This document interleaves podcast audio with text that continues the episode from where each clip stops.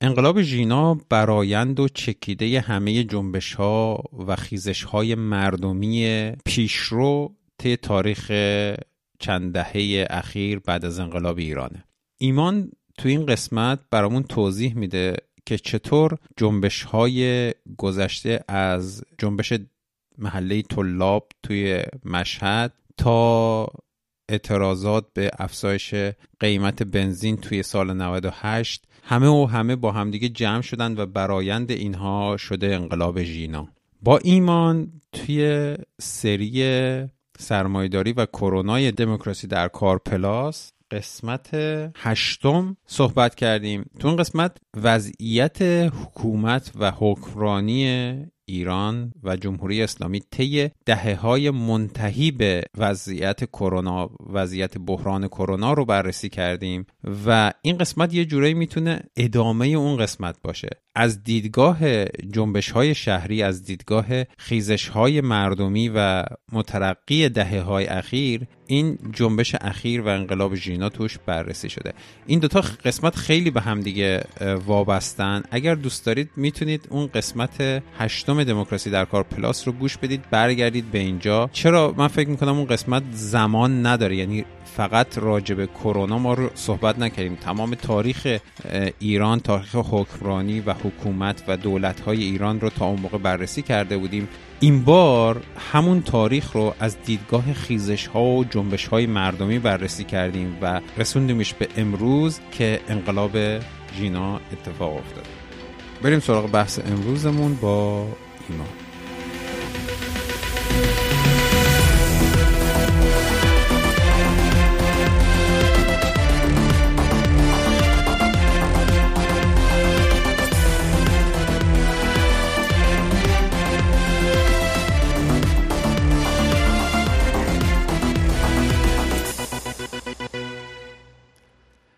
ایمان.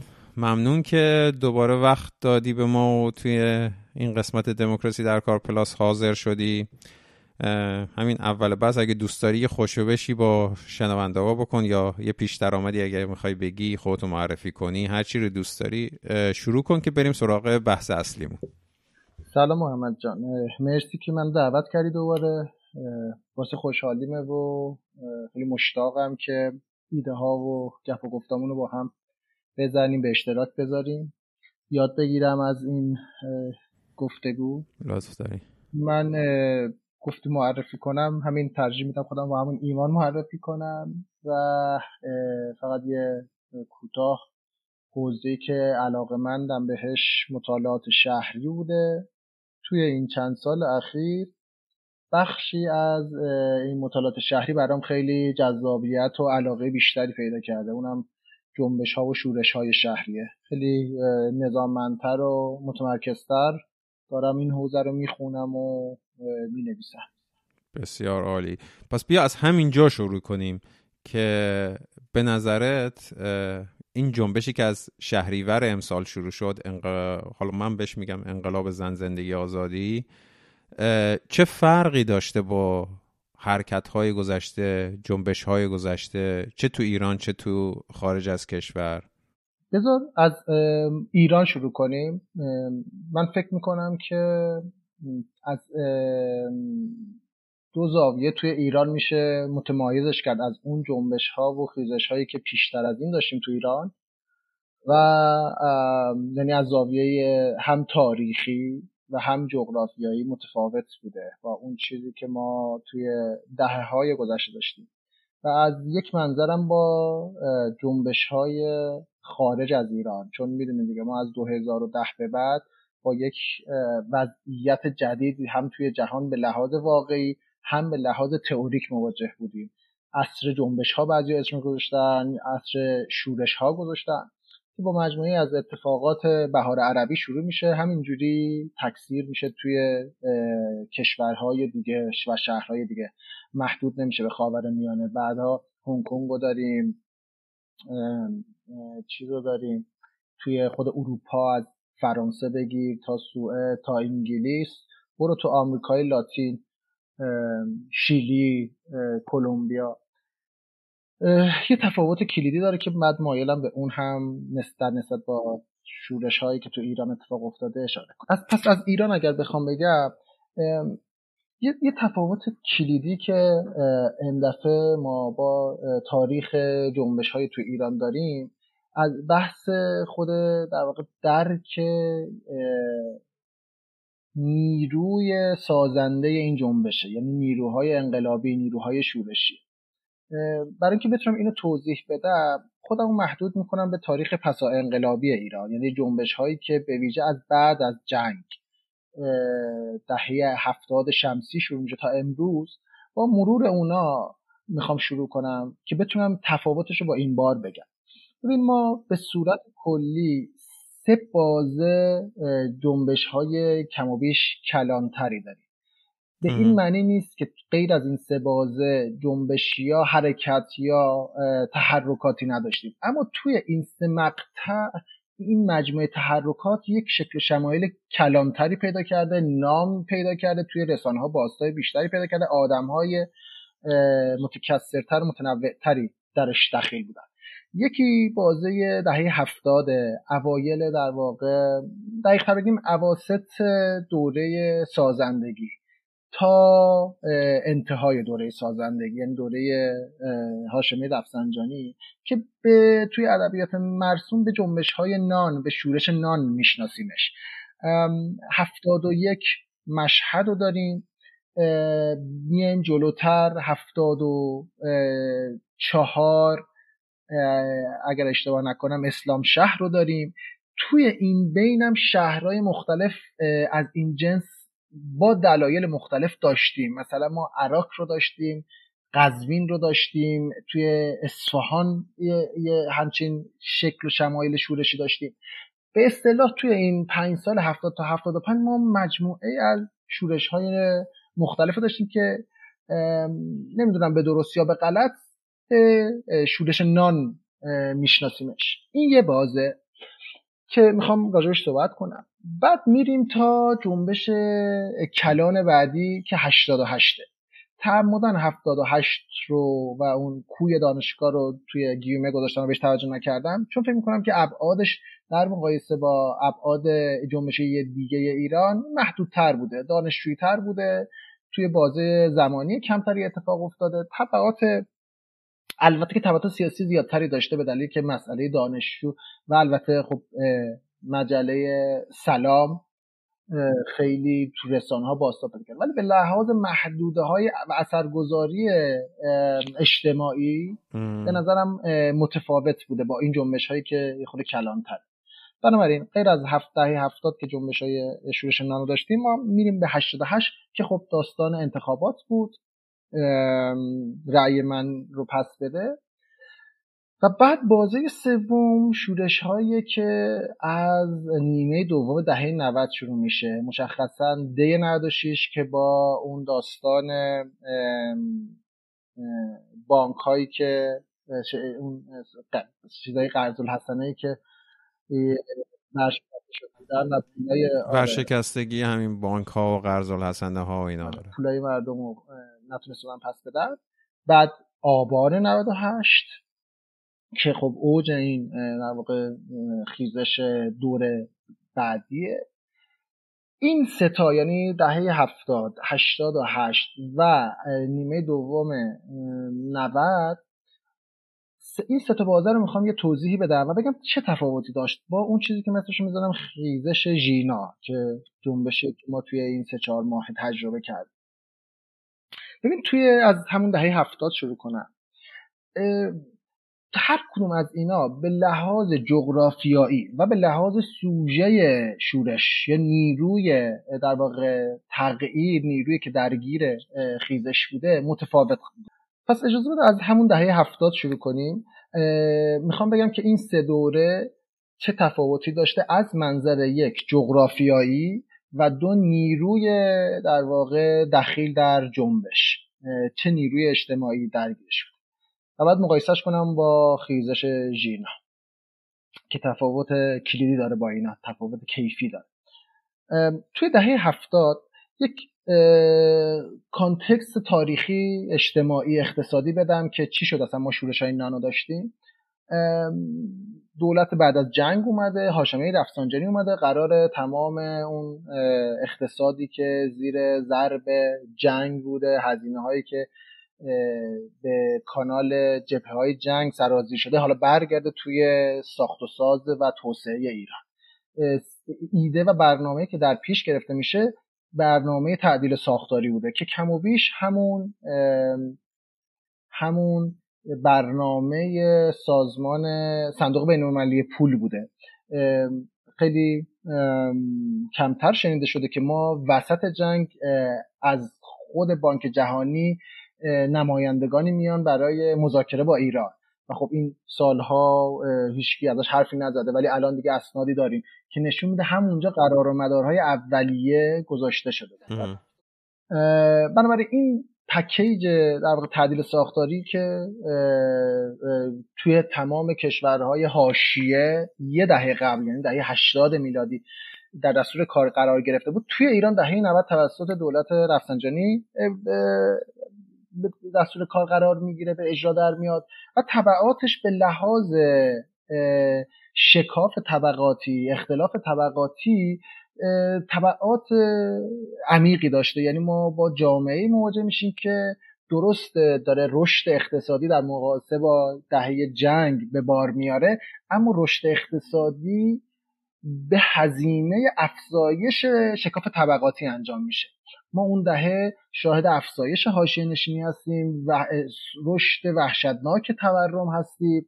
توی این کانتکست دولت شروع می‌کنه به در پیش گرفتن سیاست تنبیهی انضباطی برای این اقشاری که از چرخ توسعه بیرون موندن اخراج شدن و مواهب این رشد به در واقع اونها نمی‌رسه.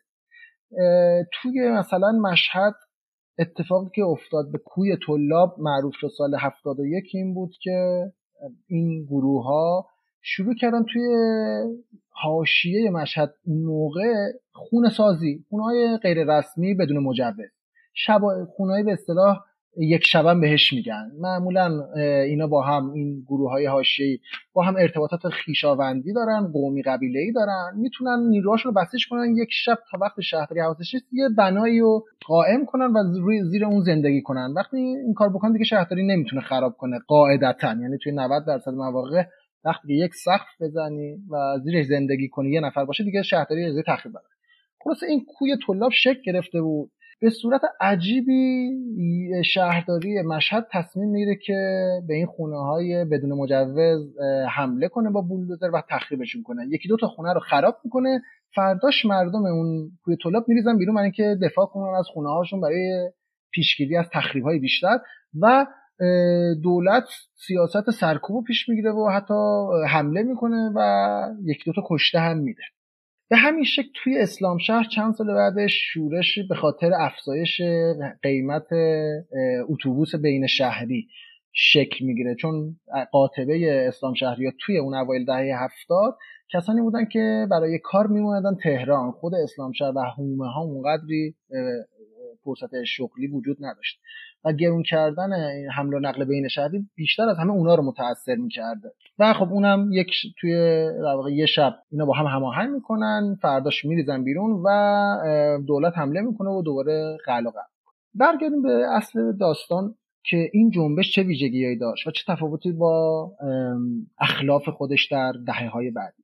ما توی جنبش نان توی شورش نان توی دهه هفتاد با گروه هایی طرفیم که به اصطلاح حاشیه نشینن. یعنی گروه هایی که از چرخ توسعه خارج موندن مواهب زندگی و توسعه شهری دامنگیر اونها نشده به اونها مترتب نشده و اینها مجبورن خودشون از خلاقیتشون از سازماندهی خودشون از به اصطلاح اون چیزی که ما میگیم زیست غیر رسمی خودشون امکانات اولیه زندگی رو مهیا کنن. بنابراین اکثرا اخشار فرودستی هستند که در حاشیه های شهرهای بزرگ زندگی می‌کردن در سودای پیدا کردن شغل اومده بودن به سمت شهرهای بزرگ که مرکز تجمیع مشاغل و امتیازات اقتصادی بوده. اما چون شهر گرون بوده امکان زندگی توی شهر پیدا نمی‌شد می‌رفتن تو حاشیه ها این بنابراین این گروه بوده و این طبقه بوده. چه توی کوی طلاب و چه توی اسلام شهر. البته توی قزوین یه مقداری متفاوت بوده. بیشتر مسئله تا جایی که من یادمه سر تقسیمات استانی بوده. یعنی قرار بوده که یک یک شهری تبدیل به یه بخشی تبدیل به یک شهر بشه یا تبدیل به یه استان بشه اگر اشتباه نکنم اون موقع.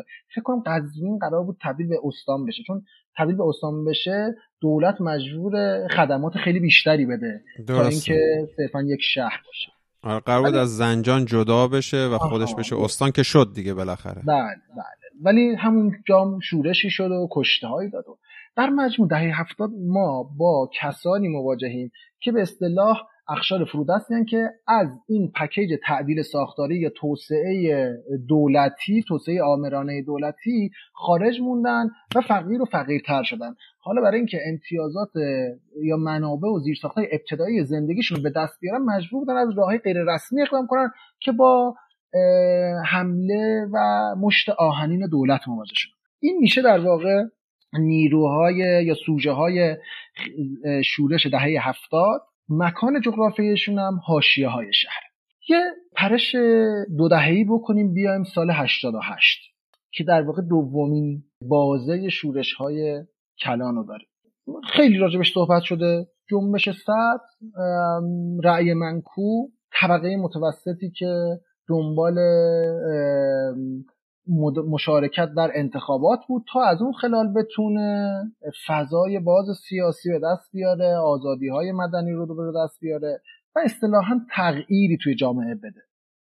تا جایی که من خب دهه هفتاد رو تجربه نکردم بعدها خیلی دوره نوجوانیم بود. بعدها به اسناد و منابع رجوع کردم و تا حدی هم مصاحبه های میدانی تا جایی که امکانش بود از آدمایی که اون دهه فعال بودن اون باز فعال بودن. اما دهه هشت اما 88 خودم تجربه کردم. می‌تونم به صورت خیلی ساده سازانه ای برای اینکه بحثمون بتونه شکل شمایلی بگیره این دعوی رو مطرح کنم که مسئله شورش یا جنبش سر مسئله بیش از همه سیاسی بود. هم در شعارها و هم در نحوه فرم جنبش سیاسی بود. در مقایسه با جنبش های بعدی و قبلی خودش. حالا به چه معنا؟ خب خواست مشخص جنبش سبز دست کم اون خواست آغازینش شمارش مجدد رأی بود. یعنی می‌گفتن آقا یک رأیگیری یک توی ساختار سیاسی ما مشارکت کردیم. ما می‌خوایم این مشارکت اون به صورت عادلانه دیده بشه. و خب شما رأی ما رو دزدیدید و به اصطلاح اجازه تعیین آینده سیاسی رو از ما گرفتید. برای همین مکان جنبش سبز اساسا قاطبش مراکز شهرهای بزرگ بوده. تهران، اصفهان تا یه حدی مشهد اگر اشتباه نکنم شیراز. اونم مکانش مرکز شهر بود. یعنی مثلا تو تهران خیابون انقلاب. یا حالا توی مشهد و اصفهان یا شیراز و من چون من تشرشون نمیشستم نمی‌دونم ولی تا جایی که می‌دونم مرکز شهر بود هنوز به هاشیه ها کشته نشده بود. و سوژه های درگیر جنبش هم سوژه های طبقه متوسطی بودن اکثرا. یعنی کسایی بودن که متعلق به طبقه متوسط شهری بودن. به لحاظ فرهنگی دانشجوها خیلی درگیر بودن. طبقاتی که مسئله مشارکت سیاسی رو میطلبیدن.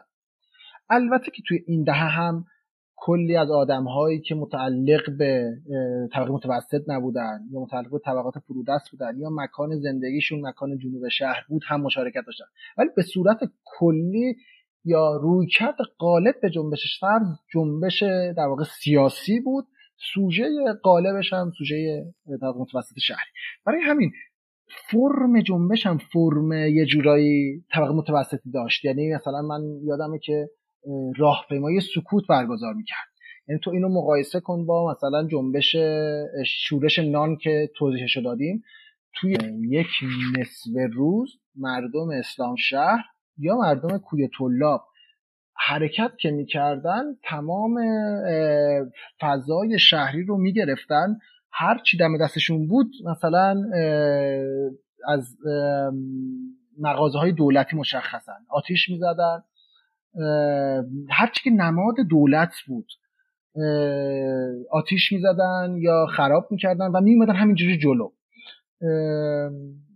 تا جایی که مثلا توی اسلام شهر اگر دولت با چیز نمیمد جلو با تقریبا با آرایش نیمه زرهی اومده بود جلو. وگرنه اینو موفق می‌شدن که بیان جلوتر و مطالباتشون رو در واقع تحمیل کنن به دولت. اما جنبش سبز اینجوری نبود. جنبش سبز از همون آغازش یک جنبش سکوت بود. اساسا قرار نبود تغییر اساسی ایجاد کنن. صرفا تا برگشتن شمارش آرا و رئیس جمهوری میر حسین مثلا مطالبه داشتن. این این خصیصه جنبش سبز بود از نظر من. یعنی به لحاظ جغرافیایی مراکز شهرهای کلان شهرها. و نیروی سیاسیش قالبش نیروی طبقه متوسطی بود که درخواست های سیاسی داشتش. بریم نیمه دوم دهه 90 که با دی 96 و شروع میشه و اوجش به آبان 98 می‌رسه. این جنبش با دو تا جنبش قبلی دیگه متفاوته. در نظر بگیریم که کانتکس تاریخی هم تغییر کرده. یعنی ما از دولت خاتمی که میایم جلوتر آروم آروم این پکیج نئولیبرالیسم خیلی جدی تر میشه. یعنی به رغم اینکه دولت دست مثلا دوره 8 سال دست جبهه راست جمهوری اسلامی بوده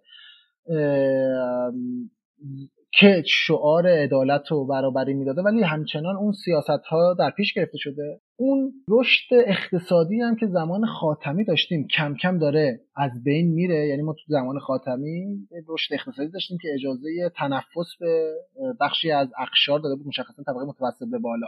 توی دوره احمدی نژاد به ویژه با تحریم ها وضع اقتصادی رو به افول می‌ذاره. این افول وضع اقتصادی از اواسط دهه 80 شروع میشه تا دهه در واقع نیمه دوم همینجور ادامه پیدا می‌کنه. یه بازه ای که برجام زمان دولت روحانی تصویب میشه یه مقداری این بهتر میشه اما در کل تغییری توی اصل قضیه یعنی فقیرسازی جامعه به ویژه اخشار فرودست ایجاد نمیشه. ما یه روند فقیرسازی رو داریم تحریم ها هم اضافه شده. دولت آروم آروم دست راستی. دولت که میگم منظورم کابینه نیست که روحانی باشه. یعنی کل دولت ساختار حکومت رو میگم. به سمت این رفته که خب ما روبروی غرب بیستیم. از امتیازاتی که ممکن بود با مذاکره و با برجام و سرمایه گذاری خارجی نصیب اون بشه عملا چشم پوشیدن دست کم اون بخش قالب حکومت یعنی اون بخشی که آروم آروم قالب میشه که من اسمش می‌ذارم بخش میلیتاریستی یا نظامی. توی پادکست توی دو دفعه قبل که با هم قبل یه گپی زدیم یه خورده اینو توضیح دادم که از نیمه دو هشتاد بخش میلیتاریستی حکومت غالب میشه. حتی زمانی که روحانی هم سر کاره دیگه بازوهای اجرای دولت یعنی کابینه کمرنگتر و ضعیفتر شده. اون دولت یا حکومت غالب همون نهادهای فراحکومتی هستن که قدرت رو در دست می‌خوام بگم این روند فقیرسازی یک شکل جدیدی از جامعه رو داره به بار میاره که من اسمشو می‌ذارم همین فقیرسازی. حالا خیلی از طبقه متوسطی هم آروم آروم دارن فقیر میشن که مثلا کسی مثل آصف بیات اسم اینو می‌ذاره؟ طبقه متوسط فقیر میگه ما شاهد شکلی یک قشر جدید هستیم که نه طبقه متوسطه نه طبقه فقیره طبقه متوسطیه که داره فقیر میشه. ویژگی اینا چیه؟ اینا اکثرا صاحب کارن یعنی بیکار نیستن. جز اخشاری که از امتیاز کار کردن و داشتن شغل بهرهمندن. درسته. اما آروم آروم با افزایش مخارج و سبد معیشت خانواده به اصطلاح با گرون شدن زندگی شهری دارن اینام پرت میشن از مراکز شهری به بیرون. هم به معنای جغرافیاییش هم به معنای اجتماعیش. یعنی به لحاظ جغرافیایی آروم آروم شهرهای اقماری کلان شهرها هی رشد می‌کنن. مثلا توی همین تهران دور تا دورش از شرقش بگید که کرج بیا تا جنوبش بیا ببخشید از غربش بگید که کرج بیا تا شرقش. همینجوری گله گله این شهرهای اقماری داره پذیرای کسایی میشه که از مرکز شهری اخراج شدن. یعنی علاوه بر اون الگوی تاریخی که از شهرهای کوچیک و روستاها آدما به سمت کلان شهرها می اومدن و وقتی نمی‌تونستن مستقل بشن توی حاشیه ها اسکان پیدا می‌کردن حالا ما شاهد یک روند مکملش هم هستیم که از مرکز شهری اقشاری که دارن فقیر میشن به بیرون پرت میشن. که مثلا یهو کرش تبدیل به یه استان میشه میشه البرز خود شهرهای اقماری پیدا می‌کنه. اسلام شهر تبدیل به یک کلان شهر پر جمعیت میشه. حول و حوش خودش دوباره شهر حاشیه پیدا می‌کنه. این روند باعث شده که گروه هایی که قبلا طبقه متوسط بودن و توی اون روند تاریخی امید به تحرک رو به بالا داشتن آروم آروم برعکس تبدیل به گروه های متوسط فقیر بشن و به این حاشیه ها برن. من دی 98 دی 96 و آبان 98 رو متعلق به این قشر می‌دونم. یادم میاد که آبان 98 که شروع شد توی تهران ما همینجوری توی شهر قدم می‌زدیم با ماشین ور می‌رفتیم ببینیم کجا شلوغ شده. و فیلواقع هیچ خبری نبود. البته توی دی 96 مقدار متفاوت بود. دی 96 اگر اشتباه نکنم از طرفای انقلاب هم یه مقداری شلوغ شد. اما 98 بالکل اون کانونهای خیزشی که سابقا مرکز تجمع آدم بود خالی خالی بود. در عوض مجموعه از شهرهای کوچیک اقماری تو کل ایران یهو شلوغ شده تا جایی که اگر اشاره بالای صد شهر توی یک هفته مردم اومده بودن بیرون و شروع کردن به شورش. بنابراین 98 از نظر من متعلق به طبقات فقیر به اضافه طبقات متوسط فقیر شده بوده. مکانش هم جای بین نه دیگه حاشیه کلان شهرها بلکه شهرهای اقماری بوده. یعنی اگر اسلام شهر دهه هفتاد یا کوی طلاب دهه هفتاد حاشیه شهر تهران و مشهد بودن ما با یک جغرافیای خیزش جدیدی توی 96 98 مواجهیم که شکلگیری شهرهای اقماری هن که هم شهرن هم شهر نیستن. این شهرهای اقماری نه مواهب کلان شهرهای بزرگی مثل تهران و اصفهان و تبریز و مشهد رو دارن. نه اونقدری غیر رسمی هم که حاشیه های دهه هفتاد بودن. یعنی اونجا برای یک شهرداری شکل گرفته. زیر ساختای شهری آب و برق و گازی رفته ولی از بقیه امتیازاتی مثل مثلا چه می‌دونم گالریا بیمارستان ها سینماها دانشگاه ها تا حد قابل توجهی بی بهرن.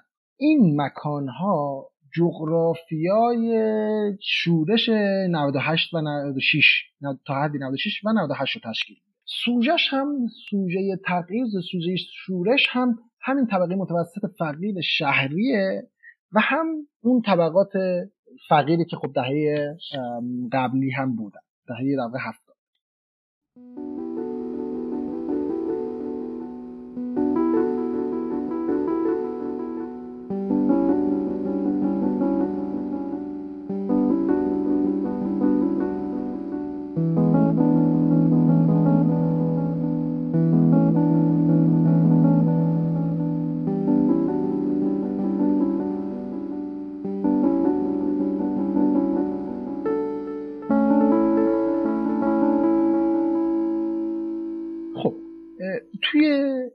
ریزش ژینا چه اتفاقی افتاد؟ به باور من ما شاهد یک جغرافیای سیاسی جدیدی هستیم. یک جغرافیای خیزش جدید که سابق بر اون مسبوق به سابقه نبوده. اما لمحاتی تکه های از اون گذشته رو با خودش داره حمل می‌کنه. من اینجوری می‌فهمم جغرافیای خیزش ژینا رو. ببین اتفاقی که میفته خیلی عجیبه از نظر من. ما در عرض یه هفته دو هفته بالای 120 تا شهر رو داریم که اومدن توی خیابان تفاوتش با دور قبل چیه؟ استدلال نهایی ما اول بگم و بعد توضیحش بدم. خیزش جینا انباشت و تجمیع تمام سرکوب ها تمام ناعدالتی ها و نابرابری هایی بود که به اقشار مختلف اقشار مختلف و متنوع اجتماعی توی دهه های قبلی وارد شد. و تمام اینها رو تونست در خودش تجمیع کنه. خیزش ژینا تونست نه فقط اقشار فرود است نه فقط اقشار متوسط فقیر شده و نه فقط اقشار متوسط بلکه اقشار بالا رو هم توی خودش جمع کنه خیزش جینا نه فقط مرکز کلان شهرها نه فقط حاشیه های شهر بلکه شهرهای کوچک اقماری رو هم تو خودش داشت. یعنی هم به لحاظ قشر درگیر جنبش. و هم به لحاظ جغرافیا تونست کلیت ایران رو نمایندگی کنه. هم توی شعارها هم توی نیروها و هم توی مناطقی که درگیر جنبش ژینا بود. و این اهمیتشه به نظر من در مقایسه با جنبش های قبلی. ما تو جنبش های قبلی شاید می‌تونستیم تحلیل طبقاتی بدیم. آنچنان که من سعی کردم سه دوره قبلی رو بر اساس مفهوم طبقه توضیح بدم. توی جنبش ژینا دیگه مفهوم طبقه نابسنده است. ما نمی‌تونیم بگیم کدوم طبقه درگیر جنبش ژیناست چون با یک چیز کلی مواجهیم که ورای طبقه داره میره. خواسته ها مطالبات شعارها فقط شعارهای اقتصادی نیست. فقط شعارهای سیاسی نیست. آنچنان که مثلا 88 بود آنچنان که مثلا شورش های دهه 70 بود. بلکه شعارها شعارهای جنسی و جنسیتی هم هست. بلکه شعارها شعارهای قومیتی و اتنیکی هم هست. بلکه شعارها شعارهای مذهبی و سکولار هم هست. یعنی خواست برابر کسانی که باورهای دینی و ایمانی متفاوت دارن. از این رو از غذا جنبش زینا جنبش زندگی بوده. چون زندگی تمام این تکه هایی که برشمردم و تو خودش یگانه داره. یعنی تو وقتی شعارت میشه زن زندگی آزادی من مایم روی اون زندگیش خیلی تمرکز کنم. چون توی زندگی مسئله اقتصاد رو داری مسئله قومیت رو داری مسئله دین رو داری و مسئله جنسیت رو داری. شکاف های اصلی که تو جامعه ایرانه. و تمام آدم هایی که به نحوی از انها با یک کدوم از این شکاف ها مواجه بودن یا از پس یک کدوم از این شکاف ها زندگیشون تحت تاثیر قرار می گرفت تونستن خودشون رو توی خیزش ژینا ببینن. منظورم شکاف های مشخص طبقاتی جنسی و جنسیتی اتنیکی مذهبی و دینیه.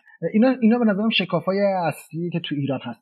جنبش ژینا این امکان رو داشت که بتوند خودش رو به عنوان کلیت شکاف ایران معرفی کنه یعنی اگر جنبش مثلا شورش دهه هفتاد کم و بیش شورش معیشتی بود. جنبش سر کم و بیش جنبش سیاسی بود. 98 و 96 کم و بیش جنبش معیشتی اخشار متوسط رو به فقیر و, و طبقه فقیر بود. جنبش جینا خیزش جینا تمام اینها رو در خودش داشت. من خیلی دوست دارم استعاره برخس توی رمان الف رو به کار ببرم. یک رمان داره به نام الف. الف یک موجود خیالیه که خیلی کوچیکه اندازه فرض یه توپ پینگ پونگه. اما تمام نقاط جهان رو تو خودش داره. یعنی از هر زاویه نگاه کنی کل جهان رو می‌تونی توش ببینی. مثلا این موجود خیالی الف این کیفیت رو داره. انگار تمام جهان توش فشرده شده. خیزش ژینا تم انباشت تمام سرکوب ها تمام ظلم ها و تمام نابرابری های این سه چهارده رو تو خودش داشت. و از این حیث طبقه براش کافی نیست. جغرافیا هم براش کافی نیست که بگیم حاشیه مرکز شهرهای بزرگ شهرهای کوچیک پایین شهر جنوب شهر. تو پایین شهر رو توش داری؟ جم... آدمایی که توی نازی آباد اومدن آدمایی که توی اسلام شهر اومدن. بالای شهر رو داری. آدمایی که توی پارکوی اومدن توی نیاورون اومدن. مرکز شهر رو داری. کسی که اومدن توی خیابون لا... چیز بلوار کشاورز. حاشیه های شهر رو داری. اطراف کرج برو شهر, شهر قدس رو برو شهریار رو برو. می‌خوام بگم شهرهای حاشیه ایران رو داری شهرهای کردنشین رو داری بلوچستان رو داری مشهد رو داری. یعنی پراکندگی جغرافیای این جنبش حیرت انگیزه به لحاظ جغرافیایی. ببین آره منم حالا یکی برگردیم به عقب. مثلا جنبش سبز اگر دقت کنیم شروع می‌کنه از دقیقا با رأی منکو انتخابات دوباره برگزار بشه. شروع می‌کنه شروع می‌کنه بعد رادیکال تر میشه تا آشورای 88 که مثل دی 88 شروع می‌کنه داد و بیدادهاش و مثلا مطالباتش گسترده تر میشه. حالا حتی تو همون وضعیت شهری می‌خواد حکومت رو دگرگون کنه. یک کمی ولی خیلی از مردم همچنان همراهش نیستن. و خیلی از مردم از جنوب شهر مثلا طی یکی از این اعترافایی که نیروهای حکومتی کردن سالهای بعد می‌گفتن کافی بود مثلا آشورای 88 مردم جنوب شهر میپیوستن به اعتراضات که شاید تهران سقوط می‌کرد. انقدر وضعیت بد شده بود. ولی این این همبستگی پیش نیومده بود. من خودم جنبش 96 دی 96 تو تهران بودم و اون اوایل واقعا هیچ تحلیلی نداشتم که دقیقا داره چه اتفاقی میفته بعد اتفاقات پشت سر هم اونجوری وقوع نپیوست که شروع کنه با طبقات دیگر مردم رو پشت با هم دیگه بیاره توی این جنبش بیاره هم بسته کنه. سال 98 که دیگه این اتفاق افتاد از شروع جنبش تا گسترده تر شدنش تا اینکه شروع کنه طبقات دیگر رو با خودش همراه کنه خیلی سریعتر اتفاق افتاد. ولی مشت آهنینی که یک دفعه حکومت تصمیم گرفت باش چیزها رو سرکوب کنه هممون رو برد توی یک وضعیت سوگواری بزرگ. که نتونستیم دوباره اون جنبشی که داره شروع میشه گسترده تر بشه به قسمت های مختلف جامعه. ولی امسال که این اتفاق افتاد برای منم خیلی عجیب بود که از روز اول همه طبقات جامعه بودن. و از روز اول که من وقتی مثلا شعار زن زندگی آزادی رو شنیدم که مردم دارن تکرار می‌کنن به نتیجه رسیدم که این چقدر چقدر جامعه چقدر همه چیز رو داره در خودش توضیح میده. چقدر تمام کسانی که تو خیابون هستن با قسمتی از این دارن همزاد پنداری می‌کنن. آره من دقیقا با چیزهایی که گفتی خیلی همزاد پنداری می‌کنم خیلی فکر می‌کنم دقیقا این مسیری که ما طی کردیم تا به اینجا رسیدیم و شاید واقعا باید این مسیر طی می‌شد که ما الان به اینجا برسیم که جنبش امروز یه جنبشیه که تقریبا توافق جمعی وجود داره سر شعار زن زندگی آزادی. تقریبا توافق جمعی وجود داره که دیگه ما تغییر ساختاری عظیم می‌خوایم و با مثلا چهار تا نمیگم تو قبل از انقلاب 57 هم می‌گفتم ما میگیم خر نمی‌خوایم پالون خر عوض میشه با همچین چیزی نمیشه. این این جنبش رو یه جورایی مثلا خفه کرد. حالا ببین خیلی خوبم رسیدی به یه جایی که شاید بهتره الان یعنی اگر دوست داشته باشی فکر می‌کنی اگر اون بحث قبلی تموم شده من اینجا می‌تونیم برگردیم دقیقا سر همین صحبت کنیم که الان شعار زندگی زن زندگی آزادی هر کدومش به نظر تو یا به نظر تو از دیدگاه مردم اطرافت چه معنی میده؟ یعنی اگر یه نفر تو خیابون داد می‌زنه میگه زن زندگی آزادی از زندگیش چه چیزی رو می‌فهمه چه چیزی رو می‌خواد. فقط یه نکته رو فکر کنم که تدقیق کنم بهتر یه وقتی برداشت اشتباه نشه بتونم منظورم رو دقیقتر برسم وقتی میگم جنبش طبقاتی نیست نه معنی که مسئله طبقه دیگه توش وجود نداره. از قضا کاملا برعکس. وقتی میگم جنبش طبقاتی یعنی طبقه هم بخشی از این جنبش شده. ولی دیگه نه تمامیتش رو بتونیم توی مفهوم طبقه خلاصه کنیم.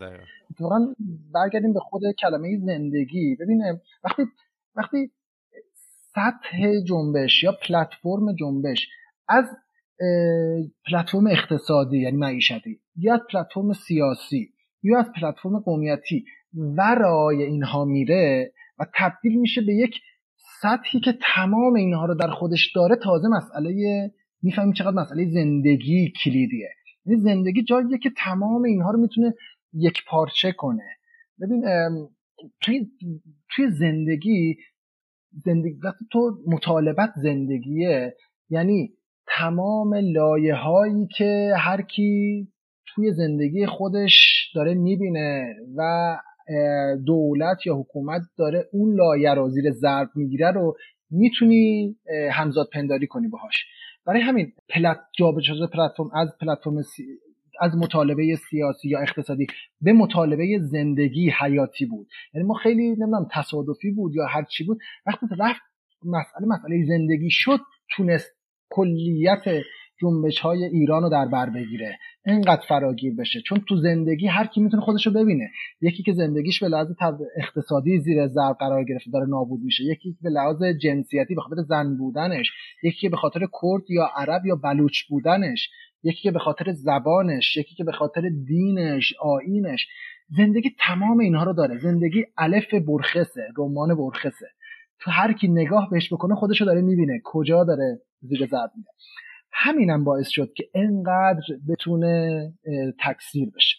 یه نکته دیگه به نظرم خیلی مهمه. قبل از اینکه اون سوال دیگه تو جواب بدم که بی ربطم نبود توضیح هم درباره اون اینه که ببین ماهیت پرفورماتیو این جنبش. یعنی این جنبش در مقایسه با جنبش های پیشین خودش به قایت پرفورماتیک تر بوده. یعنی ما پرفورم داشتیم. حالا وجود فضای مجازی هم مهم میشه. هم توی بازنمایی خیزش هم توی تکثیر و انتشارش. این اینا با هم ادغام شده. یعنی یهو ما زندگی ما به دلیل سرکوب فضای عمومی خیلی رفته توی فضاهای مجازی. یعنی تو فضای مجازی شخصی سازی شده. تونستیم بودن خودمون رو نحوه آنچنان که می‌خواهیم باشیم نحوه بودنمون رو اونجا باستاب بدیم. این حالا اومده به خدمت خیزش عمومی یا کلان ژینا. برای همین پرفورم اجرای آدما به همون اندازه واقعیتی که توی خیابون هستن یا توی خونه ها هستن دارن شعار میدن یا دیوار نویسی می‌کنن مهم میشه. تو وقتی که میری توی خیابون عکس گرفتن فیلم گرفتن و انتشارش به همون اندازه ای که اون لحظه داری روبروی باتوم و گلوله های گارد ویژه ایستادگی می‌کنی مهمه. چون اون تصویر می‌تونه باستاب عمومی پیدا کنه و نشون بده که تو چقدر بخشی از این جنبشی. برای همین هم به صورت عجیبی توی مثلا شعارها دوباره ایران به معنای امر ملی بازارایی و بازپروری میشه. یعنی توی تبریز ترک شعار کردستان میدن. کردها شعار بلوچا میدن. اصلا شعار مرکز مرکز کشور که تهرانه میشه ژنجیان آزادی یا اسمش میشه ژینا خیزش محسا مثلا می‌دونی؟ انگار که تو همیشه می‌خواستی امر ملی رو از طریق یک دولت مرکزی مقتدر بازارایی کنی که مثلا یک دهه هم از سمت حکومت هم از سمت گرایش های دست راستی تبلیغ می‌شد دیگه. اصلا قاسم سلیمانی توی این کانتکست تونست بشه سردار ملی. دقیقا. اما جنبش ژینا یک کاری کرد که امر ملی اندفعه از خلال تکسر سرکوبه های انباشته شده بازارایی شه این خیلی به نظرم حیرت انگیز بود که ما چجوری تونستیم امر ملی رو اندفعه از سمت مترقیش از سمت تکسر و تنوع مناطق جغرافیایی پراکنده بازارایی کنیم.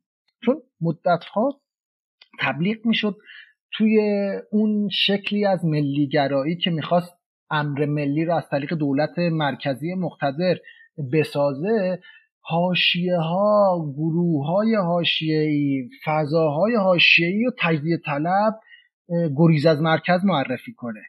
اتفاقا کاری که پرفورم های خیزش ژینا کرد بازآرایی و بازپروری امر ملی اندفعه از سمت مترقیش بود. از سمت به رسمیت شناختن تکسرهایی که تا پیش از اون همه گریز از مرکز تعریف می شدن نشون داد که چقدر اتفاقا متمرکز به زنده کردن امر ملیت به کمک تکسر نه به کمک تمرکز. این به نظرم خیلی مهم بود. توی پرفورم ها توی شعارها توی دیوار نویسی ها و توی شعرهایی که ساخته شد. یعنی ما برای اولین بار تونستیم از زیر شعارها و شعرها و سرودهای 57 بیایم بیرون. ما همیشه تو خیزشامون دوباره رجوع می‌کردیم به شعاره 57 نمی‌دونم یار دبستانی من یا نمی‌دونم سر اومد زمستون. این دفعه برای اولین بار شعرهای خودمون رو سرودیم. شعرهایی که برای خود ماست. اوج اینو تو توی شعر برایه میشنوی. برایه رو شاید خیلی دوست نداشته باشم ولی از نظر من شگفتآوره. چرا شگفت آوره؟ چون چکیده خیزش جیناست شعر سرودی که ابیاتش رو ورسهاش رو قطعاتش رو تمام آدما سرودن. هیچکی نسروده. و شعری که وقتی شروین می‌خونه مخاطبش هم بازم تک تک آدم هست. همه آدما دارن خودشون تو شعر برای اون آهنگ برای پیدا می‌کنن. برای آهنگی که سوژه های خیزش زینا ژینا سرودن. و شنونده هاش هم تماما همون سوژه های دگرگون کننده وضع موجودن برای همین می‌خوام بگم ماهیت پرفورماتیو این جنبش شعایرش سرودهاش تصاویرش دیوار نویسی هاش تماما با خیزش های قبلی متفاوته و تونسته امر ملی رو از خلال تکسر این دفعه بازارایی کنه. و این به نظرم فوق العاده بوده. حالا ببین من گفتم حالا تو از, از زن یا آزادی چی می‌فهمی؟ ولی خیلی خوب شد که حالا این قسمت زندگیش رو بزرگ کردی. اینی که چجوری تمامی این تکسرها تمامی این چجوری بگم مهره هایی که کاملا با همدیگه شاید تو خیلی از چیزها فرق دارن اومدن جلو و همین قبول شدن این تکسرشون رو می‌خوان. یعنی می‌خوان یه چیزی داشته باشن یه،, یه ساختار اجتماعی داشته باشن که همه اینها رو به رسمیت بشناسه. خب به نظر تو ساختار اجتماعی یا ساختار جامعه یا ساختار حکومت بعدی چطور باید باشه؟ یا که بتونه اینا به اینا جواب بده؟ یا فکر یا تو فکر می‌کنی مردمی که توی ایران هستن شاید تصویری از یک ساختاری دارن که بخواد همه اینا رو بهشون به همه این خواسته ها جواب درخوری بده؟ ببین خیلی خیلی سوال سخته و واقعا من سوادم به این نمی‌رسه. یه ایده های پراکنده دارم که مایلم با در بذارم. ولی هم پیشا پیش بگم که واقعا بلد نیستم که تو آینده چی بایستی بیاد. یعنی اگر از زاویه تجویزی ازم بپرسی که آینده بهتر چیه صرفا ایده های پراکنده ای دارم که نمی‌دونم چقدر اصلا واقعیه چقدر منابع و زیر ببین اصلا همینه. ما راجب ایده هامون صحبت می‌کنیم. اصلا به خاطر همینم من شاید واقعا همین سری رو درست کردم که نمی‌دونیم ما. منم نمی‌دونم. هیچ کس نمی‌دونه. می‌خوایم صحبت کنیم به یه نتیجه برسیم ببینیم در نهایت یعنی توی این که تضارب عقاید به یه نتیجه می‌رسیم دیگه. به خاطر همین بحث اینه که می‌خوام بدونیم حالا الان چی فکر می‌کنیم؟ همین امروز هر چقدر مثلا ناکامل و نادقیق باشه.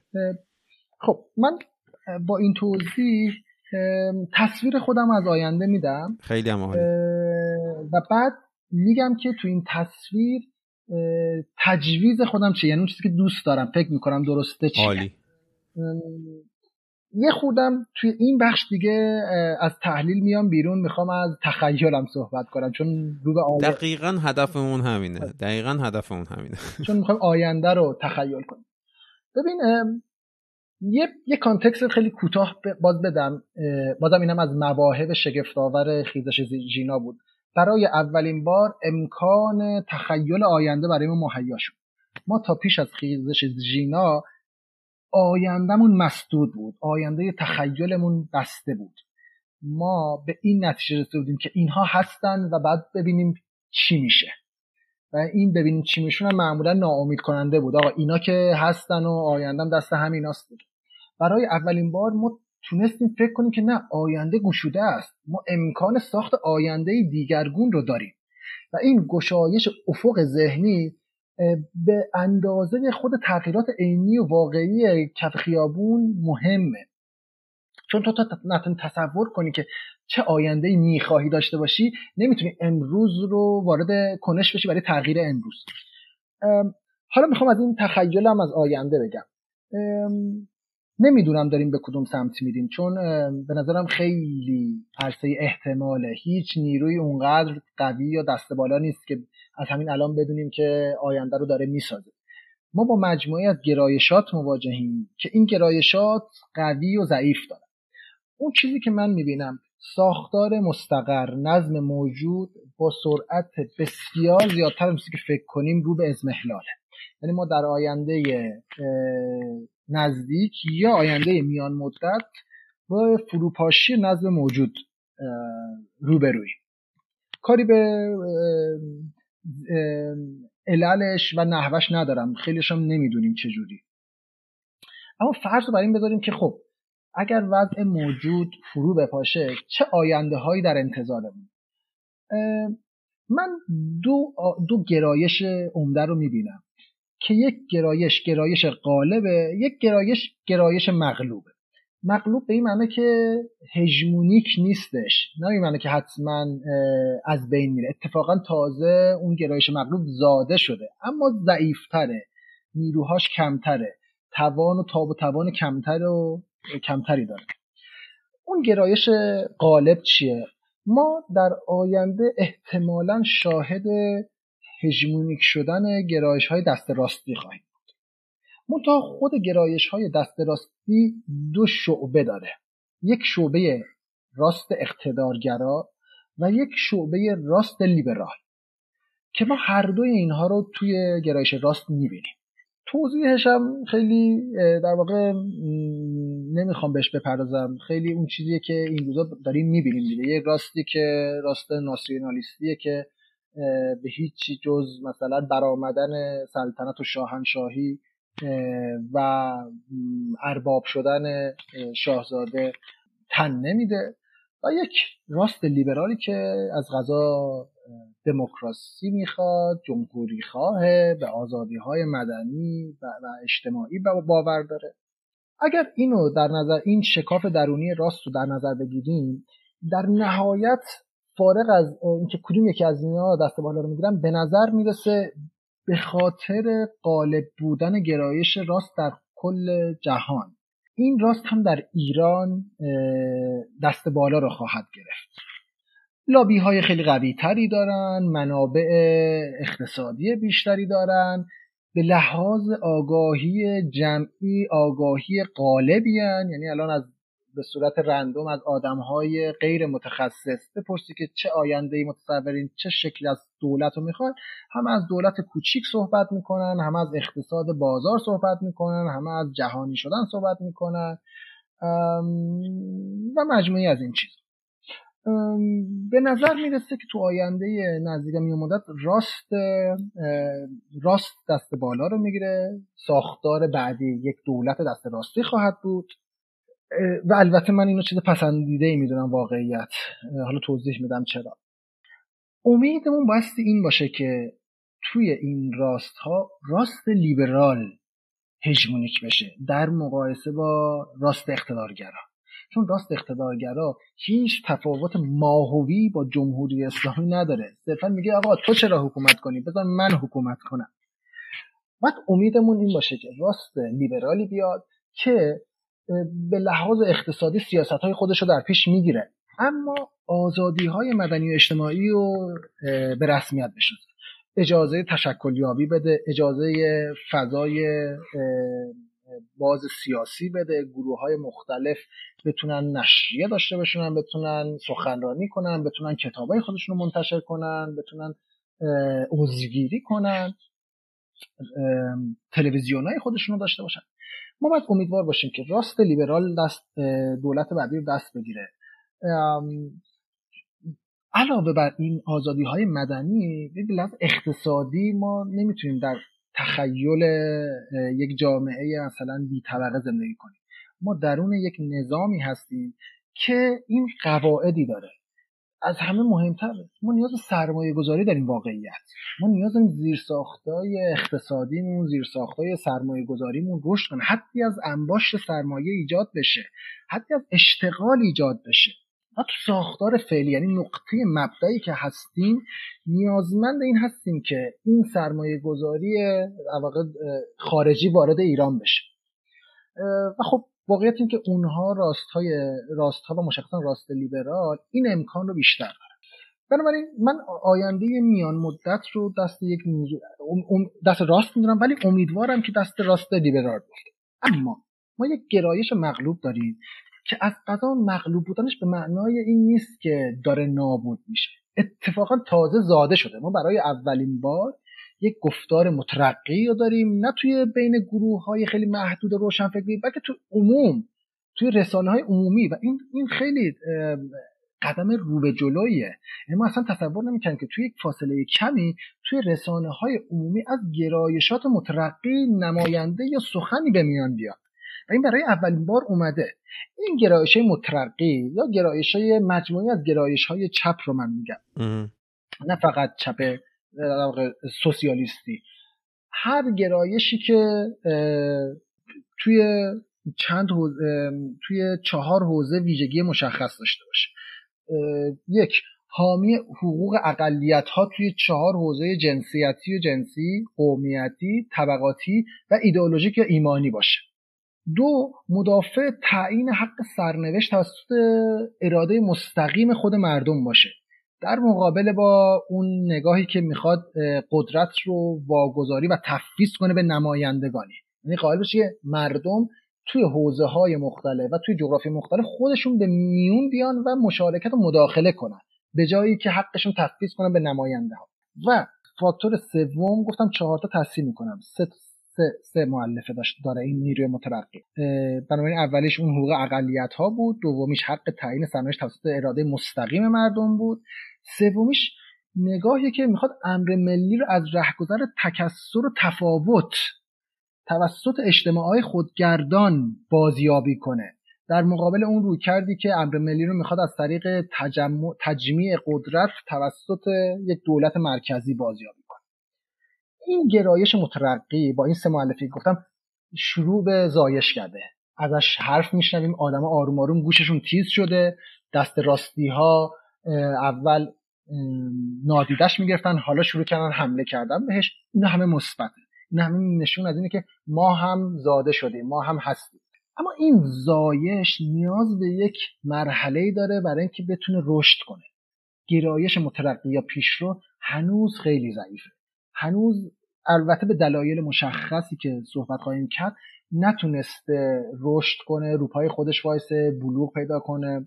ما نیاز به این بازه به این دوره میانی داریم که اون دوره که راست امیدوارم لیبرال بیاد قدرت رو بگیره بهترین دوره است برای اینکه حالا گرایش مترقی شروع به بزرگ شدن بکنن نیاز به این داریم که فضایی باشه فعالیت کنن بخونن تصدیح کنن نقد کنن مطرح کنن بازخورد عمومی بگیرن. با مردم برای اولین بار مستقیم ارتباط بگیرن. خب ما می‌دونیم توی این سه دهه هر چقدر راست هم لیبرال هم اقتدارگرا امکان فعالیت سازمانی و گروهی داشتن گروه های مترقی به هیچ وجه نداشتن. یعنی سرکوب نظاممند اونا از همون روز اول انقلاب شروع شد.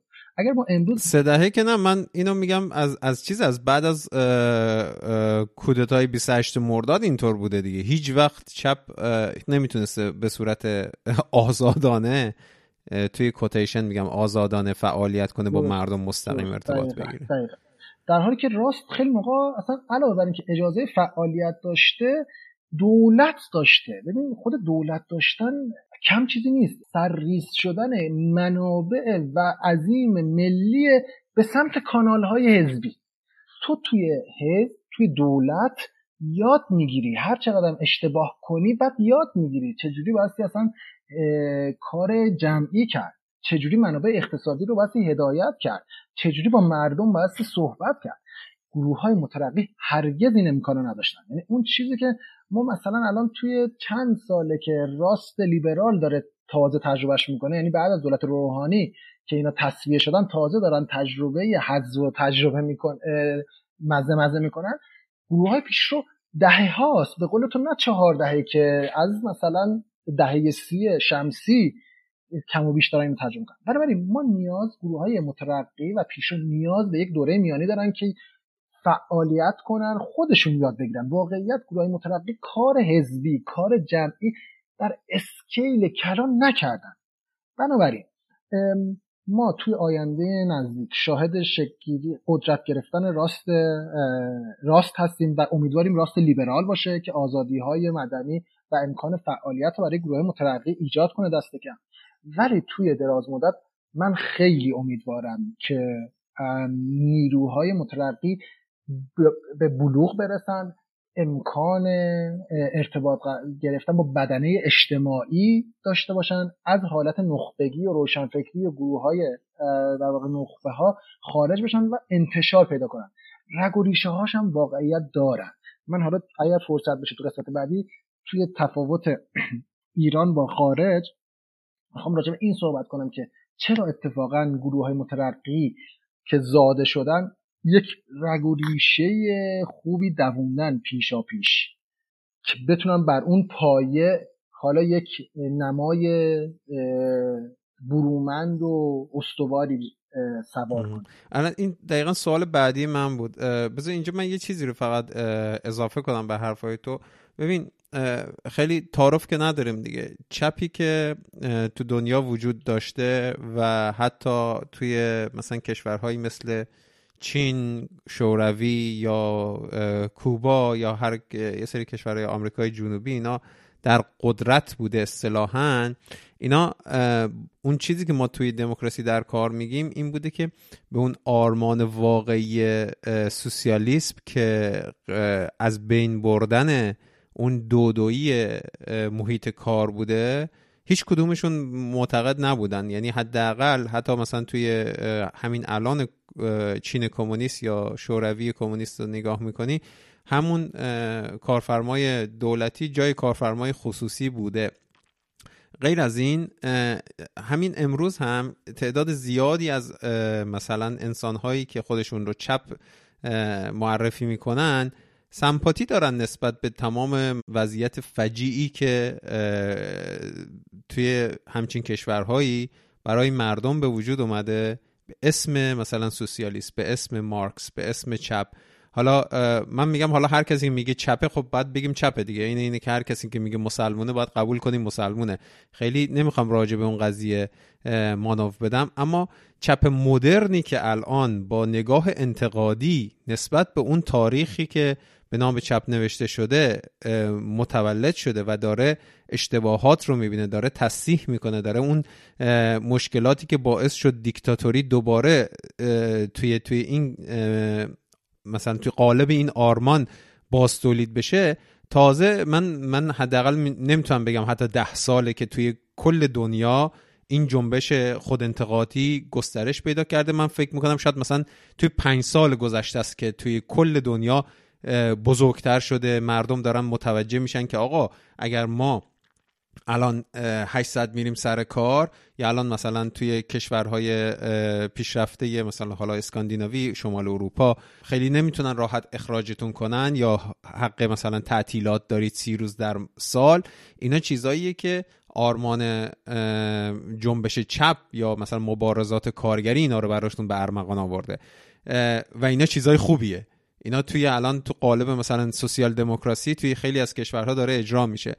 و یعنی دیدن این تفاوت ها برای مردم و اینکه خود جنبش چپ بیاد این خود انتقادی رو بیاره سر لوحه کارش کنه دوباره روش مانوف بده. باز تولید علم اینکه حالا تئوری های اینکه جامعه باید چجوری باشه رو بکنه اینا واقعا پنج سال شروع شده تو دنیا. و توی ایران شاید واقعا حتی از اونم کمتره. بنابراین من فکر می‌کنم این دوره که تو میگی واقعا لازمه. ولی همین الان با همین ایده هایی که ما داریم توی همین مبارزه که مثلا شاید در نهایت به اینکه یک جامعه حد جامعه که با حداقل ارزش های لیبرال شکل بگیره توش باید بتونیم تمام تا جایی که میشه این ارزش هایی که توی دنیا از ایده چپ از آرمان چپ اومده و نهادینه شده رو اینا رو باید بگنجونیم. ارزش های مثلا همون ارزش های آزادی بیان حق سرپناه حق مثلا نمی‌دونم حق این که برای کارگر یه جایگاهی توی بازار توی محیط کار براش قائل یه حقوق رسمی داره. اینا رو باید تلاش کنیم و بگنجونیم. این یه بخشی بود. حالا من می‌خوام بگم فکر می‌کنم ما یه چیزی رو هنوز صحبت نکردیم. اینه که این جنبش جینا توی ایران چه فرقی با جنبش های دیگه توی دنیا داره؟ فکر می‌کنم الان رسیدیم به اونجا که بخوایم راجع به این صحبت کنیم. آره دقیقا. چون فکر می‌کنم مهمه یعنی جنبش جینا علاوه بر این که با تاریخ گذشته جنبش های ایران متفاوت بوده با جغرافیای همزمان خودش در سطح جهانی هم متفاوته. و این تفاوت ها خیلی کلیدیه. اثرگذاره توی فهم ما از چیزی که داره دور برامون اتفاق میفته ببین من تفاوتش رو توی دو مفهوم یعنی در تمایز میان دو مفهوم توضیح میدم. ما توی غرب یک چیزی داریم نام جامعه مدنی که خیلی توش ایران هم داره ازش صحبت میشه. خیلی مواقع توی ایران به اشتباه ما رو مدام عودت میدن به جامعه مدنی به عنوان راه حل. ولی واقعیت اینه که توی ایران امکان شکلی جامعه مدنی تو این چهار نبوده. اون چیزی که بوده صرفا جامعه مدنی وابسته به گروه های در قدرت بوده. چه اون دوره ای که اصلاح طلبا بودن و بحث جامعه مدنی رو مطرح کردن چه حالا الان که دست راستیان که خدا رو شکر اصلا براش اینم دیگه خیلی مطرح محلی از اعراب نداره احتمالاً بازگشت به همون جامعه امتی خودشون. اما جامعه مدنی نداشتیم به دلیل سرکوب وحشتناکی که حکومت داشته. اعمال می‌کرده. از همون روز اول انقلاب بگیر تا همین امروز یعنی توی همین چهارده. اما وقت جامعه مدنی به معنای اینکه گروههایی انجمنهایی فعال بشن در تقابل با دولت. اصلا جامعه مدنی اینه دیگه. مدنی در مقابل دولتی بوده دیگه. که اینا در تقابل یا در تمایز با دولت شروع کنن جامعه مدنی فعالیت کردن. ما اینو نداشتیم. اما اینو نداشتیم به این معنی نیست که هیچی نداشتیم. اتفاقا ما یک چیزی داشتیم که من اسمش می‌ذارم جامعه جنبشی. این در مقابل جامعه مدنی اقتضاعات سیاسی اقتصادی ایران ما رو به سمتی برده که ما تبدیل بشیم به یک جامعه جنبشی. حالا منظورم از جامعه جنبشی چیه؟ من باور دارم که توی این تاریخ معاصر ایران و مشخصا توی این چهار دهه مجموعه از جنبش های اجتماعی شکل گرفته. چون نمی‌تونسته گروه ها با انجمن های مدنی تشکیل بشه چون به محض تشکیل می شده رسمی می شده سرکوب می شده این شکل جنبش به خودش گرفته. دو قسم جنبش رو توی ایران شناسایی کردم یکی جنبش های کلانه که پنج جنبشه یکی جنبش های خورده که چهار جنبشه. فقط در نظر بگید این دو تا جنبش این دو قسم جنبش علاوه بر فعالیت های جمعی متفرقیه که داشتیم که حالا جلوتر توضیحش جنبش های کلان ما چیا بوده؟ ما جنبش های کارگری جنبش معلمان جنبش زنان جنبش دانشجویی و تا حد جنبش قومیتی کلان داریم. کلان که میگم یعنی جنبشیه که اثرگذار بوده توی سطح کلان. سازماندهیش یه خود فراگیرتر بوده نسبت به جنبش های خود اثرگذاریش عمیقتر بوده. ارتباطش با بدنه اجتماعی یا با مخاطبینش وسیعتر بوده. جنبش های خورد ما چیا بوده؟ یک جنبش اینا اکثرا جدیدتر متأخرتره نسبت به جنبش های کلام جنبش های خودمون یه جنبش حقوق بشریه که خیلی جدید شکل گرفته اما فراگیرتر بوده نسبت به جنبش خورده دیگه در مصابه جنبش خورده دیگه. جنبش شهری داریم که لاغره ولی شکل گرفته. جنبش محیط زیستی داریم. جنبش بازنشستگان داریم. یعنی چهار جنبش خورد و پنج جنبش کلان داریم که اینها از این حیث جنبشن که درسته که اجازه فعالیت رسمی و عمومی نداشتن. اما در قالب گروه های خورتر شکل گرفتن شروع به کار جمعی کردن به صورت غیر رسمی اسناد و کتب و متونی تولید کردن مخاطبی برای خودشون ایجاد کردن در بره های فعالیت عینی کردن اومدن توی فعالیت های خیابونی داشتن یا فعالیت میدانی داشتن. به محضی که سرکوب می شده پخش می شدن دوباره بعد که سرکوب کمتر می شده دوباره جمع می شدن سیالتر بودن منتشر شونده بودن به صورت خزنده حرکت می کردن اینا تونستن ایران رو تبدیل کنن به یک جامعه جنبشی. یعنی خیزش ژینا تصادفی نیست که با یک بیانیه یه وبسایت یا یک دو تا وبسایت تبدیل به یک خیزش ملی در این سطح میشه. پیشا پیش ستونهای خودش رو توی ریشه های ایران دوونده بوده. توی جنبش کارگری توی جنبش زنان توی جنبش معلمات دانشجویی جنبش های قومیتی و تو جنبش های خردی مثل حقوق بشر جنبش شهری جنبش محیطی جنبش بازنشستگان. اینها توی این ده 15 سال به ویژه توی ده سال اخیر یعنی جنبش خرد خیلی متأخر تره توی ده سال اخیر جنبش کارگری قدیمی تره تونستن یک فضایی بسازن. اما چون سرکوب زیاد بوده هیچ وقت حضور عمومی نداشتن. یعنی توی آگاهی جمعی مردم مردمی که زندگی روزمرهشون دارن پی می‌گیرن لزوما فعال اجتماعی نیستن دیده نشدن. فقط ظهورات و بروزات و اثراتشون رو می‌بینیم توی دقایق خاص تاریخی از جمله دقیقه ژینا. این ما رو با غرب هم متفاوت می‌کنه. غرب روی جنبش های مدنیشون ایستاده. گروه هایی که رسانه دارن ارگان رسانه ای دارن نشست برگزار می‌کنن همایش برگزار می‌کنن چی چی سالانه دارن بودجه دارن اعضایی دارن رأیگیری می‌کنن.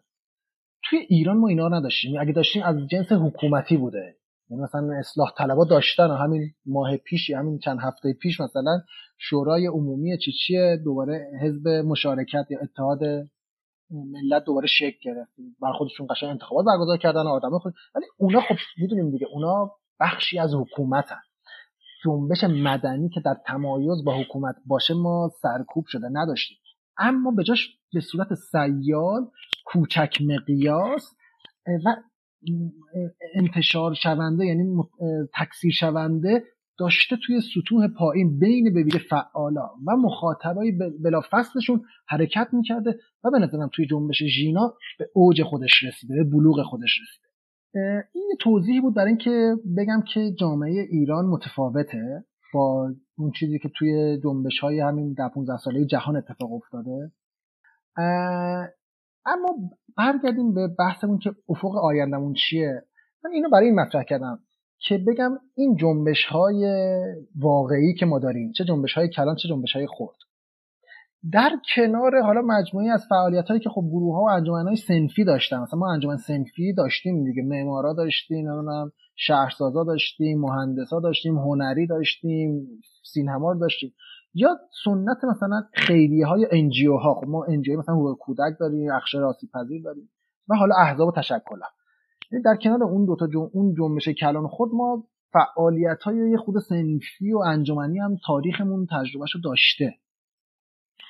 قاطبه این جنبش ها از جنس مترقیه. یعنی تو اگر جنبش کارگرا رو مطالعه کنی آدماشو سرفصلاشون و کتابایی که منتشر کردن نحوه سازماندهیشون یا جنبش معلمان یا جنبش زنان دانشجویی اینا رو ببینی اینا از جنس گروه های مترقی یعنی در مقابل اون احزاب اون گروه های دست راستی که احتمالا آینده نزدیک و میانه ایران دست اوناست ما یک پایه خیلی قوی داشتیم که تا حالا زیرزمینی بوده غیر رسمی بوده اما پایه خوبی بنا کرده پی خوبی ریخته برای اون روزی که امکان فعالیت رسمی پیدا کنه.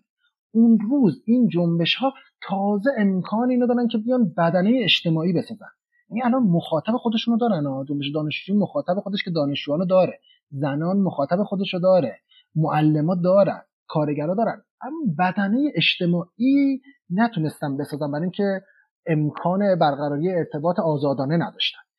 اینا پایه خوبی هن برای اینکه ما روی اینا سوار شیم.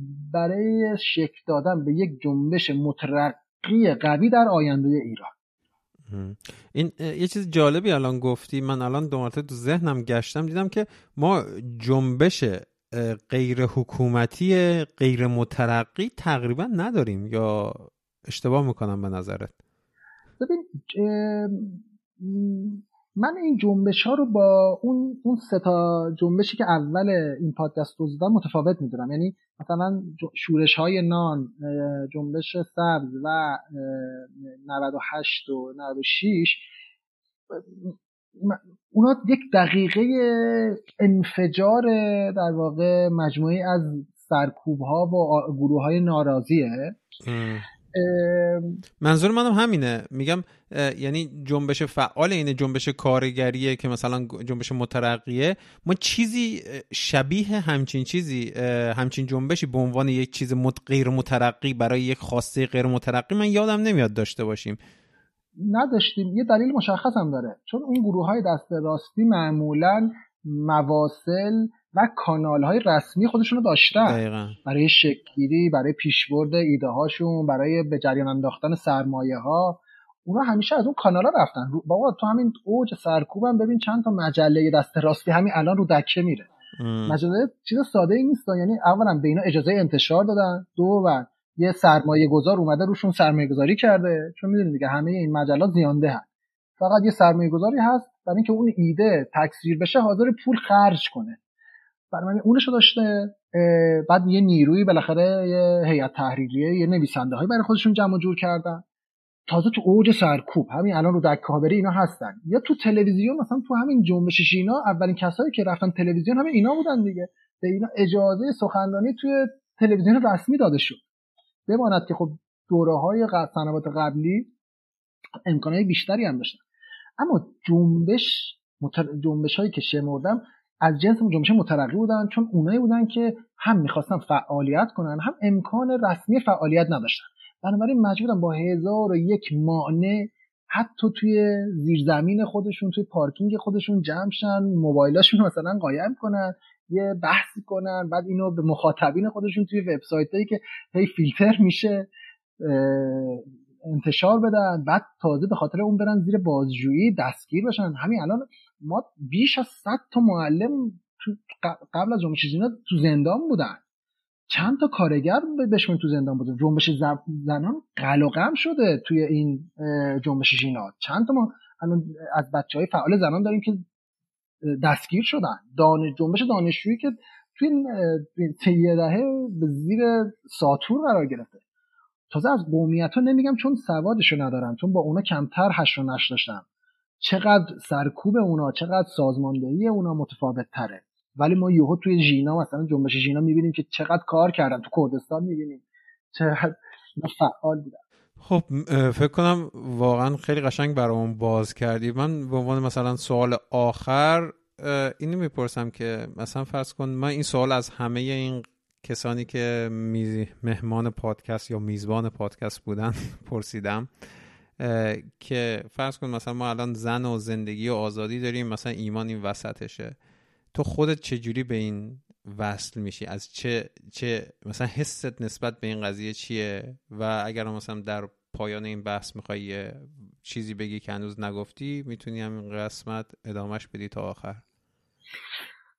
چه سوال سختی از همین می‌پرسی. ببین نمی‌دونم واقعا چرا ولی خب جنبش خیزش ژینا رو من خیلی جنبشی می‌دونم که مال خودمه. یعنی از یک سمتی خیلی فکر می‌کنم جنبش منه. شاید برگرده به همون ایده غالب بودن زندگی توش. جامع بودنش آره. آره یعنی امر جنبشی بوده که امر کلی رو دوباره تونسته بازارایی کنه. امر کلی چیزی به نام ایران اگر قائل باشیم. تونسته این دوباره بازاراییش کنه. ولی خب خیلی جزئی و پراکنده میشه به تک تکش گفت دیگه. یعنی زن بودنش نظرم بیش از اینکه مسئله جنسیت بیولوژیک زن باشه مسئله از به رسمیت شناختن نحوه بودن بوده. یعنی ما هر کی چه زن باشه چه مثلا ترنس ها باشن چه تمام اجزای LGBTQ باشن. همه انکار شده ها. آره دقیقا. تمام انکار شده ها قومیت ها بهایا دراویش بلوچ ها عرب ترک ها یا حتی اقتصادی فرودست. تمام اینا یه جورایی بودنشون داشته انکار می شده یکی جنسیتش یکی گرایش جنسیش یکی زبانش یکی اصلا نحوه راه رفتنش نحوه پوششش یکی معیشت ابتداییش که حقشه زن بودن من نوعی بودن می‌فهمم که دهه ها بوده داشته انکار می‌شده. به تو میگن تو فقط یک جور می‌توانی باشی. و ما حالا امروز اونو داریم پس می‌زنیم. میگیم ما اونجوری که می‌خواهیم می‌خواهیم باشیم. زندگیش که مفصل صحبت کردن. چقدر زندگیامون توی این جنبشه. چقدر اول برای اولین بار احساس کردیم که سکان زندگیمون رو می‌تونیم خودمون به دست بگیریم. خب همیشه زندگی ما رو اونا تعیین می‌کردن چه جوری باشه. الان برای اولین باره که احساس کردیم آها ما می‌تونیم سرنوشت زندگیمون رو خودمون دست بگیریم. و خب آزادی که رکن برساندن و رکین هر کدوم از این دوتاست یعنی تو آزادانه بخواهی اونجوری که مایلی باشی رو انتخاب کنی زیستش کنی بزیش. بنابراین خیلی پراکنده اجزایش هم بشماری می‌تونید خودش رو توش پیدا کنید ولی من نقطه انتهایی رو می‌خوام یه بخش دیگه بذارم. یه بخشی که شاید الان خیلی ها بگن که اون دوره خیابانی جنبش که فروکش کرده پس جنبش تموم شده. من اتفاقا لحظه که توش هستم از همه لحظه های قبلی امیدوار کننده تر می‌بینم و خودم امیدوارم به آینده. دقیقا توی این لحظه که احساس هم ممکنه بعضی احساس کنن که خب پس جنبش رو کنترل کردن سرکوب کردن. از نظر من فازی که توش هستیم ادامه فاز قبلیه با یک انتخاب هوشمندانه استراتژیک. دقیقا منم باید موافقم. جنبش بسیار هوشمندانه تصمیم گرفته یک دوره تنفسی به خودش سه ماه چهار ماه زیر ضرب قدم های بسیار بلند رو به جلوی برداشته شده سنگرهای مستحکمی چیده. حالا می‌خواد یه نفسی بگیره. این هزینه که داده این زخمایی که خورده رو یه خورده ترمیم کنه بازاری باز پروری کنه خودشو دوباره انگار که تو تو آب رفتی زیر آب داری میجنگی. حالا اومدی یه نفس داری می‌گیری. برای دور بعدی که می‌دونی حتما هست. نمی‌دونی کیه ولی مطمئنی دیر یا زود میاد. ما توی یک عقب نشینی استراتژیک هستیم داریم نفس می‌گیریم نفس تازه می‌کنیم نیروها رو دوباره داریم به صف می‌کنیم. برای اینکه مطمئنیم در آینده نزدیک نه دور نه میانه آینده نزدیک دوباره داریم یه قدم دیگه برمیداریم. که امیدواریم قدم نهایی باشه. بسیار نزدیک. آره مایل بودم با این اظهار امید خیلی خیلی عینی نسبت به آینده تموم کنیم. کاملا موافقم. بعضیا بعضیا میگن که خب کو تا یه حرکت دیگه ای اتفاق بیفته. ببینید این حکومت اگر قرار آتو بده دستتون به زودی دوباره یه چیزی یه کار دیگه ای می‌کنه که شما دوباره تو خیابون خواهی بود. و من کاملا بهش کاملا با حرفات موافقم. هیچ وقت نمیشه یک جنبش رو تو تمام تاریخ های جنبش ها اگر نگاه کنیم هیچ جنبش رو همیشه توی اون بالاترین انرژیش نگه داشت. اصلا ممکن نیست. بنابراین همیشه این بالا پایین ها وجود داره و الان هم ما واقعا نیاز داریم که بازسازی کنیم نیاز داریم حرف بزنیم. همینجوری که الان داریم حرف می‌زنیم نیاز داریم بدونیم که فردایی که این تغییر ساختاری اتفاق افتاد تکلیفمون با خودمون مشخص باشه. الان جنگ هایی که توی به صورت اپوزیسیون خود چجوری میگم؟ خود خود که خودشو معرفی کرده با عنوان اپوزیسیون تو خارج دارن به هر حال صحبت می‌کنن این ور میرن ولی به هر حال ما یک نیازی داریم که جنبش ها دقیقا اون رهبری جنبش از داخل ایران یه روزی خودش رو نشون بده و الان دقیقا زمانی که داره این اتفاقات میافته.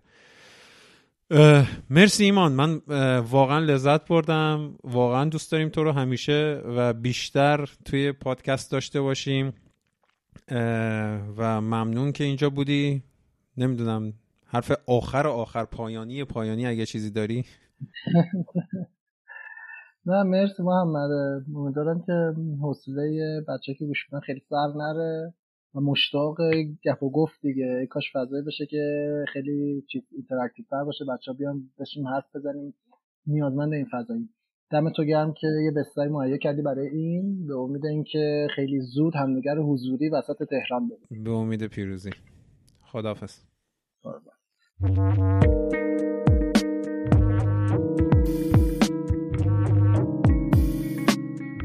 ممنون که این قسمت رو گوش دادید. می‌دونم یه کمی طولانی شد ولی بحث رو دوست نداشتم خورد کنم و تو دو سه تا قسمت مختلف بندازمش.